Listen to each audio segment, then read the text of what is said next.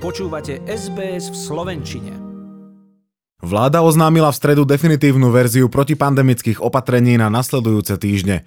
Uvoľnenie opatrení bude razantnejšie. Tí, čo COVID prekonali alebo sú očkovaní, pocítia uvoľnenie opatrení viac. Napríklad sa budú môcť ísť lyžovať. Od pondelka prejdú deti na druhom stupni základných škôl plus stredoškoláci na dištančné vzdelávanie. Minister školstva bol proti tomuto opatreniu. V tejto chvíli nevie zaručiť, či sa deti po vianočných prázdninách do školských hlavíc vrátia. Pokračuje minister Branislav Greling. Vidíte, aká je situácia. To, čo sa bude diať nasledujúce týždne, je zodpovednosť na všetkých. My budeme opätovne poukazovať na to, že jediná cesta, ako sa dostať z pandémie, je zaočkovať sa. Tento režim bude platiť do Vianoc. Minister zdravotníctva Vladimír Lengvarský upozorňuje, že ľudia by nemali tráviť sviatky so svojimi blízkymi, ak nežijú v jednej domácnosti. Voči tomuto sa ohradili viacerí poslanci či ministri na čele s ministrom hospodárstva Richardom Sulíkom a sľubujú, že rodinné návštevy ešte budú predmetom rokovaní. Očkovaní a prekonalší pocítia výhody aj po štedrom dni. Otvoria sa pre nich hotely, penzióny aj wellness. Do ubytovania budú musieť prísť s negatívnym testom. Jedlo im budú podávať len na izbu. Gastro tak zostáva zatvorené.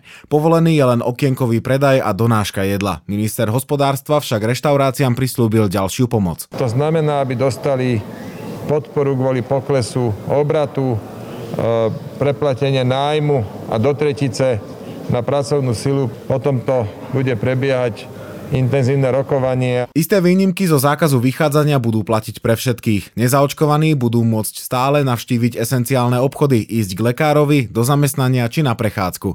Všetky výnimky zo zákazu vychádzania budú platiť do 20. hodiny. Uvoľnenie opatrení pre očkovaných a prekonavších bude trvať do 9. januára.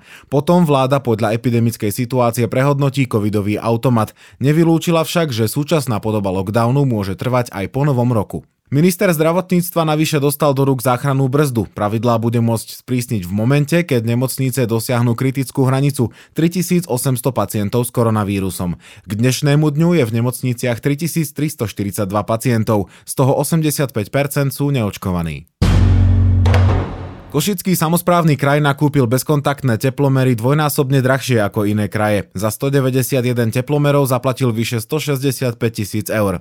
Nákup chcú preveriť poslanci Národnej rady za hnutie Oľano. Podávajú preto podnet na najvyšší kontrolný úrad. Košický kraj tvrdí, že teplomery nakupoval podľa zákona. Hovorí Erik Ňariaš, poslanec za stranu Oľano. Po ňom Anna Teresková, hovorkyňa úradu predsedu Košického samozprávneho kraja pre RTVS. Preto podávame podnet na NKU a zároveň ho tým týmto vyzývame, aby vyvodil svoju politickú zodpovednosť. Vzniknutá situácia nás mrzí, pretože vrhá zlé svetlo na Košický samozprávny kraj. Kraj preto zriadí kontrolnú komisiu, ktorá prešetrí alebo porovná ceny nákupov bezkontaktných teplomerov vo verejných inštitúciách a v prípade, ak zistíme, že došlo k navýšeniu cien, budeme žiadať refundáciu od dodávateľa a jeho subdodávateľa. Sám župan Rastislav Trnka sa v deň medializácie kauzy ozval výrobcovi, pričom mu v mailovej komunikácii predostrel fiktívny dialog, ktorý má dodatočne odprezentovať médiám. Na tento pokus o manipuláciu majiteľ firmy nereagoval a mailovú komunikáciu predal médiám. Medzi tým však župan Trnka na svojom facebookovom profile odprezentoval fiktívne odpovede ako oficiálne stanoviská výrobcu a články v médiách označil za hoaxy.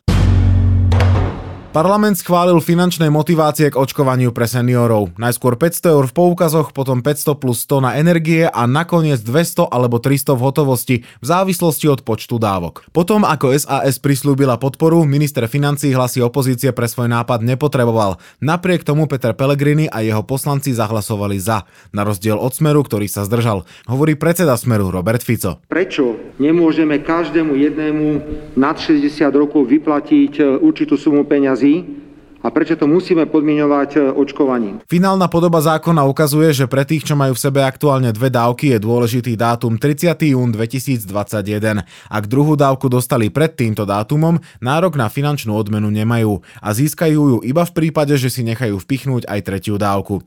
Zákon mierí aj na tých, čo sa doposiaľ ešte neočkovali. 200 eur dostanú, ak sa nechajú zaočkovať prvou dávkou v termíne od 25. novembra do 15. januára. Osobitné pravidlá platia pre pre jednodávkovú vakcínu Janssen. Nárok na 200 eur majú po nej iba tí, čo do 1. marca 2022 absolvujú posilňujúcu dávku, hovorí Igor Matovič. Určite predpokladám, že pred Vianocami začneme posielať šeky minimálne tým ľuďom, ktorí dnes už za sebou majú všetky tri dávky. Podľa ministra financií je odmena pre seniorov posledná možnosť pozitívne motivovať seniorov k očkovaniu. Vláda si medzi tým pripravuje pôdu pre ďalšie možnosti. Včera si nechala vypracovať dve právne analýzy, okrem iného o možnosti povinného očkovania. Európskym hlavným mestom kultúry 2026 bude Trenčín. Ministerka kultúry Natália Milanová ocenila snahu všetkých kandidujúcich miest. Zároveň pripomenula, že Trenčín čaká ešte veľa práce pri realizácii víťazného projektu. Táto medzinárodná iniciatíva zdôrazňuje význam miest ako centier kultúrneho života. Titul Európske hlavné mesto kultúry priniesol v minulosti mestám nárast turizmu, nové príležitosti rozvoja kultúrneho, spoločenského a ekonomického života. So získaním titulu je spojená aj finančná odmena 1,5 milióna eur, ktorú získa víťazné mesto po naplnení svojho projektu.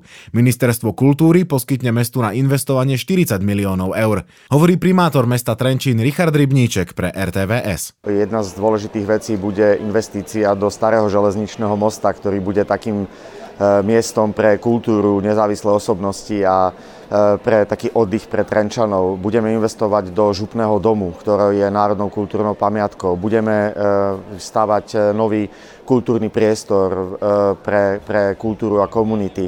Budeme samozrejme rekonštruovať stávajúce kultúrne pamiatky a verejné priestory, takže vieme presne, čo budeme robiť a veľmi sa na to tešíme. Chcete počuť viac relácií ako táto? Počúvajte cez Apple Podcast, Google Podcast, Spotify alebo kdekoľvek získajte svoj podcast.